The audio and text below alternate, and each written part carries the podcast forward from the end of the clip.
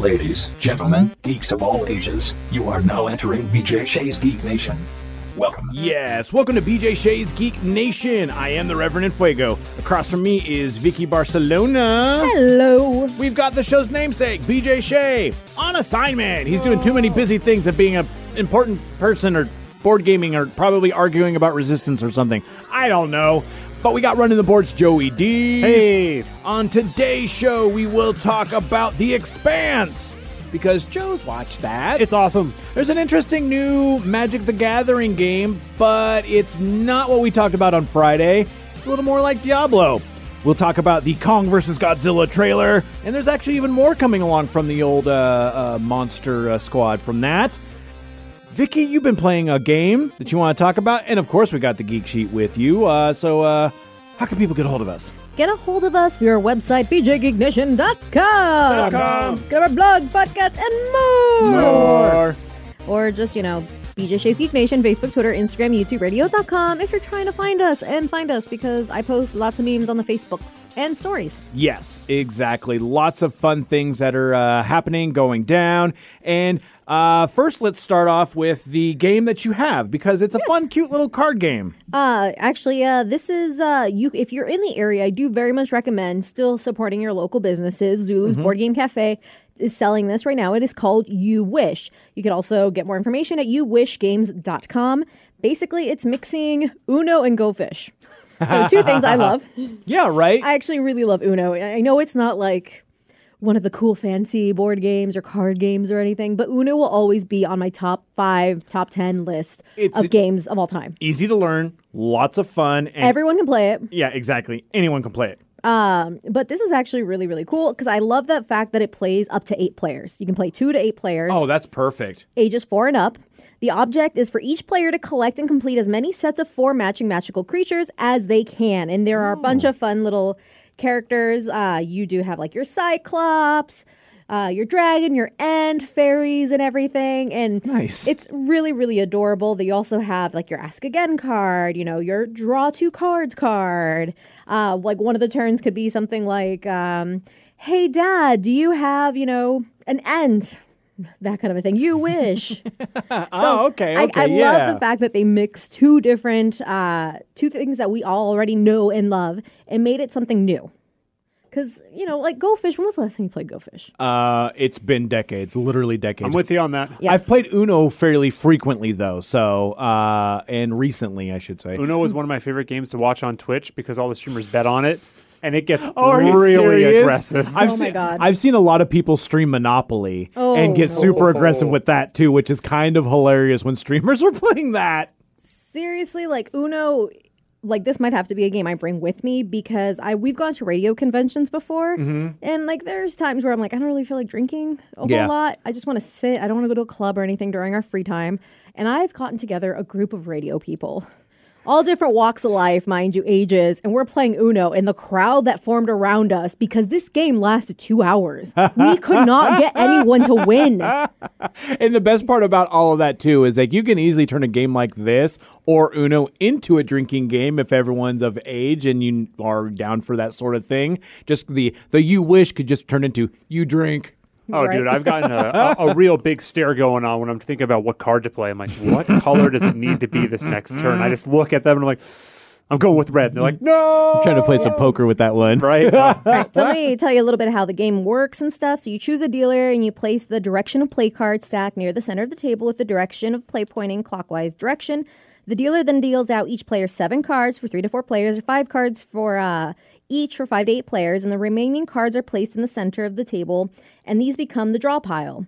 So note when you're playing with fewer than 6 people before dealing, remove 2 sets of the 4 matching magical creatures and set them aside out of play. So then the player on the left of the dealer starts. During the player's turn, that player will do 3 things. Ask other players for matching cards, magical cards they themselves are holding until they are told you wish. Then you choose to play an action card if they have one, and then you draw a card from the draw pile at the end of their turn. So the player looking directly at any other player asks them by their name for any specific magical card. they themselves are holding. For example, if it's John's turn, he has a mermaid card in his hand. He asks player Jane, Jane, do you have any mermaids? And if Jane is holding any mermaids, she must give John all the mermaid cards she is holding. All of them. If John receives the card he requested, John's turn continues and he asks again any player for the magical creature card he is holding. He may choose to ask the same player again for another magical creature card. Oh my God, the amount of viciousness. Yeah. that could be done in our group of people. This seems like a good take that / press your luck sort of game like that. Even with that. That's funny. Rev, you got any dragons? Go You Wish. You liar. You wish. Yeah. I like that. You wish. Yeah. Yeah. Which is also kind of hilarious because a lot of those creatures are things that you catch a fairy, you get a wish. That's what I heard. Are there any leprechauns? You wish. Oh, well, there's no gold for me then. I have no idea. They're so cute. Yeah, there's a wizard, there's a witch, there's a pretty little unicorn. So how can people find out about this game? Youwishgames.com. Or easy. If you're in the area, definitely please go check out, especially Bothell area, Washington, Zulu's Board Game Cafe. Pick up some food to go because their food specials are ridiculous. Nice. They have such good food. That is awesome. Joe, you've been watching some television. Heck yeah. How has The Expanse been going? Now, we're not done with this season yet, right? No, I believe we're on episode 9 as of this airing. All right, right on. Yeah, it's been great. I really enjoyed the first maybe 4 or 5 episodes. We're finally getting into the meat of the politics. The Belters are coming back, finally having their time in the sun, or sort of, maybe other planets. And honestly, I kind of got a little bored last season because they spent the whole time on an alien planet, and the storyline was slow and really didn't do a good job of doing the Game of Thrones thing where they have all the different characters kind of interact their own way and then come together at the end. Yeah. Which is what I love most about this show is when you're like, oh my God, they're in 9 different parts of space. Where are they all going to end up? This one has unfortunately done that in the weird way in the last couple of episodes where at the beginning you're like, oh, this is really cool. I see where they're all going to come together. And then 6, 7, 8, and 9 are all like, hey, we're going to take our sweet time getting all these characters here when really they could have kind of gotten it all happen a lot faster. But that being said, 1, CGI, incredible. 2, sets, incredible. 3, acting, phenomenal. Really? And I'm like, BJ, I love space shows. You know, I could sit in front of a screen and just watch them fly a ship and probably be entertained.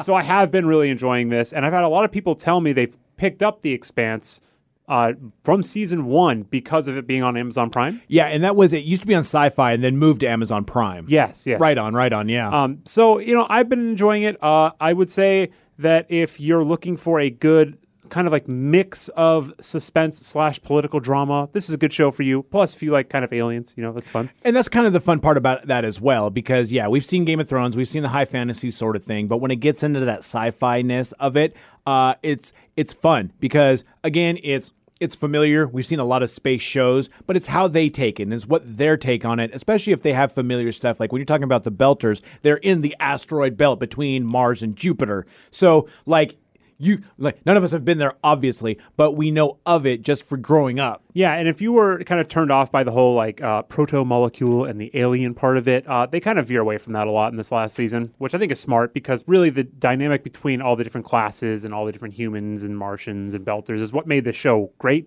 minus the detective story, which they veer away from in season 1 because clearly that's a 1-season thing. Yeah. So I would definitely recommend it. And for those of you who don't know what I mean by they kind of weave it like Game of Thrones, generally storytelling, you either follow a main character and then they're in most of the scenes and that's how you do the story, or it's a bunch of main characters and they kind of weave all of their stories together. Yeah. That, for me, the second one, money. That's where I like to be. And you really need to do that when you've got such a, pun intended, expansive universe when it comes to it. When you got people on other planets, you can't always have them communicating or talking. I mean, with Star Wars, they get away with that with the little holograms and stuff like that along those lines. But when you've got different political parties on different planets, it's hard to have them come together except for the big, events that are going necessary for all of that. Yeah, and you really get a good story that way if you have, especially like I said, those different classes, and you can't really, how is the character going to go and interact with all the different classes if they're not, always there? So. Yeah, exactly. Joe, you and I have been talking a lot of Magic in the recent weeks, and this isn't anything about Kaldheim, but it looks like Magic the Gathering is going to be coming out with an action RPG very soon called Magic Legends. And if you've ever played something like Diablo, Torchlight, or Path of Exile, you'll kind of know what a fast action RPG is. You'll be, some sort of, especially like, well, with this, you'll be a caster, you'll be a planeswalker. But it's basically what you come down to is the camera's positioned in an isometric top-down angle, and you're going to spend the time gearing up and preparing, going into town, doing your stuff, getting your spells ready, because this is a Magic the Gathering game. So you're not necessarily going to have a deck, but you're going to have a number of spell slots, which you can use for instants or sorceries. Basically, those are the same thing, but also like summoning creatures and even like stuff like enchantments as well. Yeah, this game had completely flown under my radar. I don't even know how I hadn't heard about it, but yeah, if you think about it as a dungeon crawler RPG, so similar to the Diablo, where you build a character level based, equipment base that you get more of over time, and then you essentially do dungeons that spawn randomly generated creatures and throughout different difficulties. It seems really cool. Yeah, and I love it because, first off, they're using, like, even with a lot of the spells, and you can go check out, we saw this via IGN. They had a whole, like, deck-building tutorial and a trailer with it. But you begin by selecting your very own personal planeswalker with three main character-defining choices: your loadout of gear and artifacts, your class, and your deck.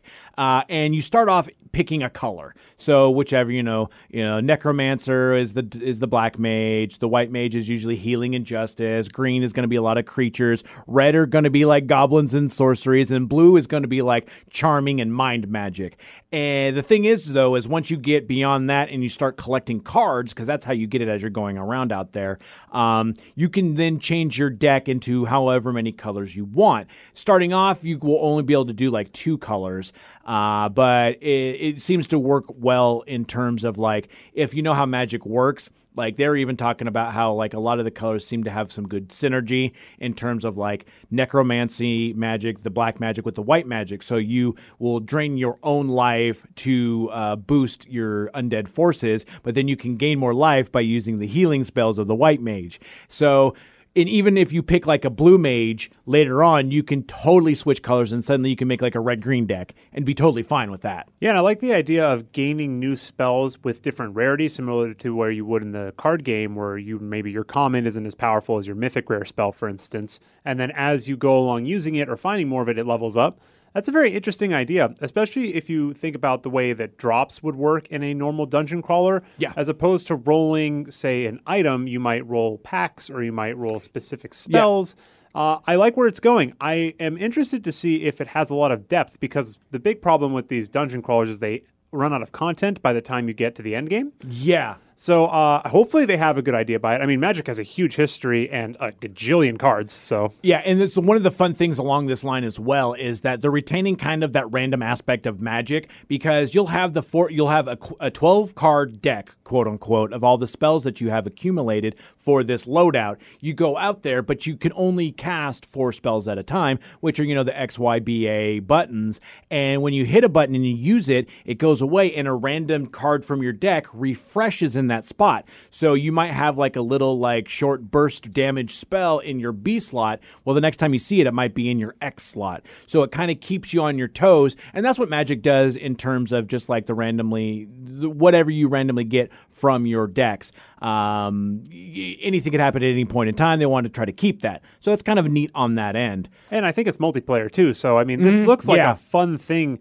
Just even if you're only put 20 or 30 hours into it, I mean, you're going to get your time's worth. Yeah, and there's going to be some monetization on the back end. Not sure how that's going to be going yet, so we don't know what's going on with that. And it looks like it's starting fairly soon. Open beta on PC March 23rd. So, I mean, okay, not fairly soon. Maybe about, like 2 months, but enough time to watch those videos and think about all your wizard poker shenanigans. Yeah, I'm a huge fan of the Dungeon Crawler series. I played a lot of Diablo 1, 2, and 3. So a Magic-based one intrigues me. I'm very excited to see how this goes. Yeah. Before we get to the Geek Sheet, just quickly, the Godzilla vs. Kong official trailer has gone out. We got it up on our Facebook page. I thought it looks amazing. I'm very excited for this. And every time I see giant monsters kicking the crap out of each other, it's kind of one of those things where I'm like, I'm all in for this. This is what I wanted. Yeah. One monster versus another monster. We don't need a big storyline or anything. I want Godzilla and Kong fighting. I want Kong throwing right hooks, and I want the Godzilla hyper beam, and I saw both in the trailer. Stoked. Exactly. Really, really excited to see all of this. And I mean, I think there's even, there's actually a Skull Island animated series that has been announced by Netflix going back to Kong's home, and it looks like it's the same people who made the Castlevania and the Gods one that I ended up watching that I can't remember the name of. Anyway, you can search for it because they're all on Netflix, but it's going to be dealing with all of that stuff. Not a whole lot of details are out on that, so we'll have to see what happens. But basically, Netflix did say a shipwrecked crew, an island of monsters, and one king to rule them all. Skull Island is a new anime series set in Legendary's MonsterVerse from Powerhouse Anime, which are the ones that made Blood of Zeus was the one, the other movie, the show. Yeah, I got there. So that'll be excited to see what they do with that because their animation is really great. The movie coming out fairly soon, hopefully this year. I don't know, delays, but I think it's going to be out on HBO Max at the very least. So you can watch it on the theaters, watch it at home, do whatever you want with all of that. But now it is time to get to The Geek Sheet with Vicky B. All right, Vicky, what do you got over there? So one of my favorite things is fan theories. We all know this. Yes. It's either that or memes. Yes. And sometimes fan theories can be memes. True. It's a weird cycle. Anywho. My favorite thing is when creators come out and say, oh, no, yeah, that fan theory, you were right. Really? And there have been a few instances where that's happened. There's been a couple, and I can't really think of any like right off the hand, so I'm sure you have a couple. I have a list. Ranker.com created where you have creators confirming wild fan theories. All right. One of them coming from Aladdin, 1992 Disney movie. Oh, wait. I think I know this one. Go for it. Okay, that the merchant at the beginning is the genie. Yes. So, see, it will not break. It broke. It broke. So one of the directors of the film, Ron Clements, granted the fans' wish, and when he confirmed their hypothesis was true. It's like, that was the whole intention originally. We even had at the end of the movie where he would reveal himself to be the genie, and of course, Robin Williams did do the voice of the peddler. Just through story changes and some editing, we lost the reveal in the end, so that's an urban legend that actually is true. That's pretty awesome. That makes sense, because it's probably one of those things where you get to the end of the movie, and like the feel-good kind of gets like lost a little bit, because you're just doing like kind of a reveal. Yeah. And I mean, just like, they're apparently with one of the Disney movies, they had to go through so many crazy rewrites. The Emperor's New Groove. Ooh, I love that movie. I do too. It's so underappreciated. There's a making of it, I think, on Disney Plus. No, it's not on Disney Plus because they never released it like on their wide platforms, but it's on YouTube. Okay. That talks about how it was supposed to be more historically accurate. Yeah, because it's not. It's not at all. And then they basically had to use the animation they had and work through it to also continue on to make this movie that they wanted to be more hipper for the kids. And I just ended up reading a whole Reddit thread, a whole Reddit wormhole about that thing. And I mean, it would have been really cool if they did do something that was historically accurate and did have like actors who, were of, I believe they were probably down in like Peru or like their Inca kind of vibe. Mm-hmm. However, Eartha Kitt, David Spade. Yeah. And I'm blanking on his name because I kept thinking Joe from Family Guy. Oh my gosh. Patrick Warburton? That one. Like all three. Like he was also the Tick. Yes, like this a phenomenal cast, and like also John Goodman. Oh wow, yeah, he's Pacha. Like, oh my god, it's a fantastic movie, and it's probably up there in my Disney films. Llama, like, best ones of all time. Okay, back to the list. Anywho, this one is actually fairly recent, having to do with one of our favorite characters, Spider-Man. Oh. Okay. Do you guys think you know this one? No. Well, not so much Spider-Man. Let me fix it. Okay. Peter Parker. All right. There's an alien. So we believe that in the MCU that the first appearance of Spider-Man was in Homecoming. It was in Civil War. Yeah. But that's not the case. What? Everyone was speculating. So in Iron Man 2, there was a scene with a little boy in the crowd and that's wearing an Iron Man mask, and he's standing up to the rogue robot at the Stark Expo. Yeah, because it's the big expo where the robot goes nuts at that, yeah. And this little boy is like, I have my Iron Man helmet on. I am going to protect everyone. So Tom Holland, who portrays Spider-Man in Spider-Man Homecoming and pretty much in the MCU, everything, confirmed the theory that was actually Peter Parker. It was back in an interview with Huffington Post back in 2017. Holland said that Kevin Feige, the president of Marvel Studios, told him the young boy is definitely Peter Parker. And, you know, he's really bad at keeping secrets, so we know it's true. Yeah. And also, I mean, like, some people may have just forgotten about Iron Man 2. Not the worst MCU movie, but not great. Yes, that's a good way to put it. But that is an awesome moment. Yeah. That definitely fits. Yeah, 100% on that. And it doesn't redeem the movie, but at the same point, again, fun Easter egg and a way to connect that to the larger MCU universe. That's awesome. It makes for great memes. Yep. Going back, I think I've played a lot of Mario, but I don't think I actually played Super Mario Bros. 3. Oh, do you guys? That's the best Mario game for the Nintendo Entertainment System. Don't at me, people. Like, I know there's plenty of other great ones as well, but it was the standard. It pushed the Nintendo Entertainment System to its limits. It's fantastic. So the fan theory is that Super Mario Bros. 3 is a stage play.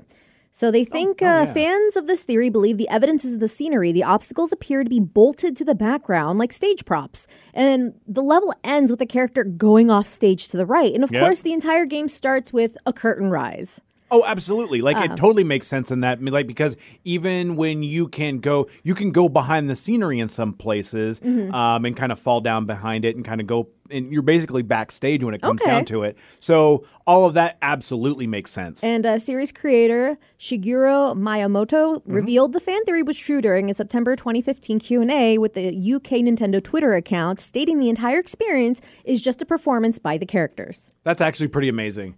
And I mean, even like the second game was about like dreaming, but it was actually a game that was called Doki Doki Panic in Japan. Totally different characters. They were just going to do another Mario game, which is what the Super Mario, the Lost Levels were, like the super hard one. But then they were just like, I don't think people really want this sort of thing. So they just reskinned Mario, Luigi, Toad, and Princess into that game and just turned it into that. And that's why it doesn't play like any other Mario game ever. Gotcha. This one going back to movies. So there's a scene from the movie The Wolverine that foreshadows the ending of Logan. The Wolverine is the samurai one. Okay. It wasn't great. Yeah, that was the one, Silver Samurai. He goes to Japan. I missed that one. Yeah, that movie turns into a giant mech at the end. Things happen. It had so much potential for being good because the whole Japanese culture and him almost marrying a Japanese woman in the comics, it was a really big thing in the comics, and it had the potential to being something amazing. Totally. It just wasn't that great of a movie. But there is a part where one of the characters, she I think could dream the future. Oh, okay. Yes, that character. Yukio. So she tells him that she saw his death. And he says, he will die on his back with blood everywhere, and says he will be holding his own heart in his hand. And the fan theory contended that this was not a reference to something in that first film, but rather foretelling of how he ultimately dies in Logan. He dies while holding his quote-unquote heart, which is really the hand of his daughter, Laura. Director James Mangold confirmed this was the case directly to a fan on Twitter on March 2017. By the way, I got chills. I need chills just now. Oh my god! And you know what's also really sweet. You know what's also interesting. I had to look it up because I'm like, Yukio sounds really familiar. Yukio is the name of the. She didn't have a whole lot of screen time, but in Deadpool 2, the girlfriend of Negasonic. Oh, that's right. Yes, it's the same character. Just different powers. Yeah, well, she didn't really have any powers besides the dreaming thing, so she was pretty useless. Yeah, it's Deadpool, and you don't really get to see any of her powers. She's just there, little bit. Like saying hi. She had like a whip thingy. Yeah. Yeah. Side note: dreaming the future, not so fun. No. You essentially become Cassandra, and then it's like, well, people aren't going to believe you, and then it happens. Like, see, I'm going to pass on that power. Yeah. I'm pretty okay with that one as well.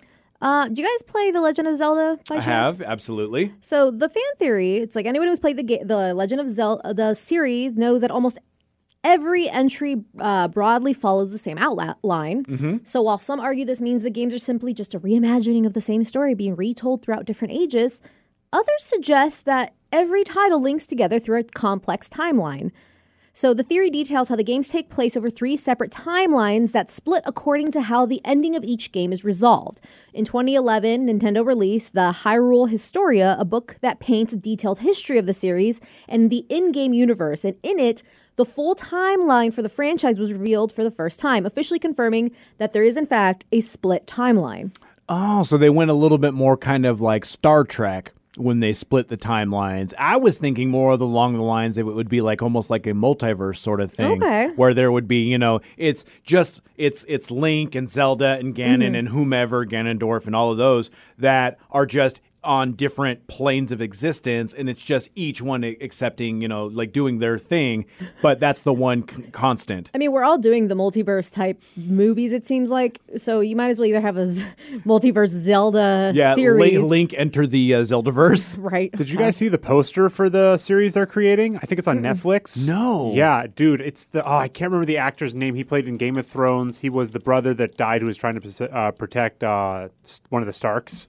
Oh. Yeah, I can't remember. The crippled boy Stark. Oh, Brand? Yeah. Brand. No. I know who you're talking about, and I'm just looking it up right now. Is it really? Oh. Dude, I saw it, and immediately the first thing I thought was, I don't know if you can make this a series. Like, what is this going to be about? Is this going to be high fantasy? Is it going to be adventure? Are we going to get him just throwing a boomerang around? Well, it was a fan poster. No. Looks like it's not going to be happening. It's not real. I don't know yet. Getcha. I don't know for sure. Because I heard originally that Netflix did want to do a series with that. Maybe that was just like I remember that too, but who knows if they forgot. It looks like, the poster has "Courage is not forgotten" written on it with the dates 3/3/2021. This poster had fans convinced that the Netflix show was about to drop, but it looks like they're even trying to find a trailer. It's the kid from Nanny McPhee. Aw. And Love Actually? One of those. It looks like the poster has been just fan-made. It was actually first shared on Reddit about a year ago. So I think it's just a little wishful thinking, unfortunately. Well, I wonder if that means we are going to get a series, though. Yeah, I don't know yet. It looks like the Wall Street Journal has revealed that there will be a series, and it will be based in the land of Hyrule, but lots of rumors around production. Netflix has not officially announced anything, so right now it just might be a pipe dream. Ooh. Okay, so that actor you were thinking of is Thomas Brody Sangster, and fun fact, he's actually going to be appearing in a live-action version of the graphic novel Mouse Guard. Which has the most adorable art. If you've never seen it, I do recommend go checking it out. Also, Andy Serkis, surprise, surprise, he's going to be in it. Yeah, right. Oh, do you need a CG character? Get Andy. Yep, we got. Is Andy available? But yeah, no, he was also in Maze Runner, Love Actually, The Queen's Gambit. Yeah, he's in a lot of stuff. Oh, he's in The Queen's Gambit. That's right. That's where I recently saw him. I'm like, that guy looks very familiar. And like he's like in his 20s or whatever, and he still looks like he's 13. Mm-hmm. Like, he's adorable. Poor guy. What else you got, Vicky? Adorable. Sorry. Mm-hmm. I can't stop. Okay, no, I got to stop. So, RoboCop. All right. Moving on to this whole, you know, wild fan theories. There's been this fan theory that RoboCop is actually an allegory for the resurrection of Christ. I was about to say that. Robo Jesus. I don't like this one. And the director, Paul Verhoeven, also believed, and he confirmed the idea in a 2010 interview with MTV. The point of RoboCop, of course, is a Christ story. It's about a guy who's crucified in the first 50 minutes and then is resurrected in the next 50 minutes. And then it's like the super cop of the world, but is also a Jesus figure as he walks over water at the end.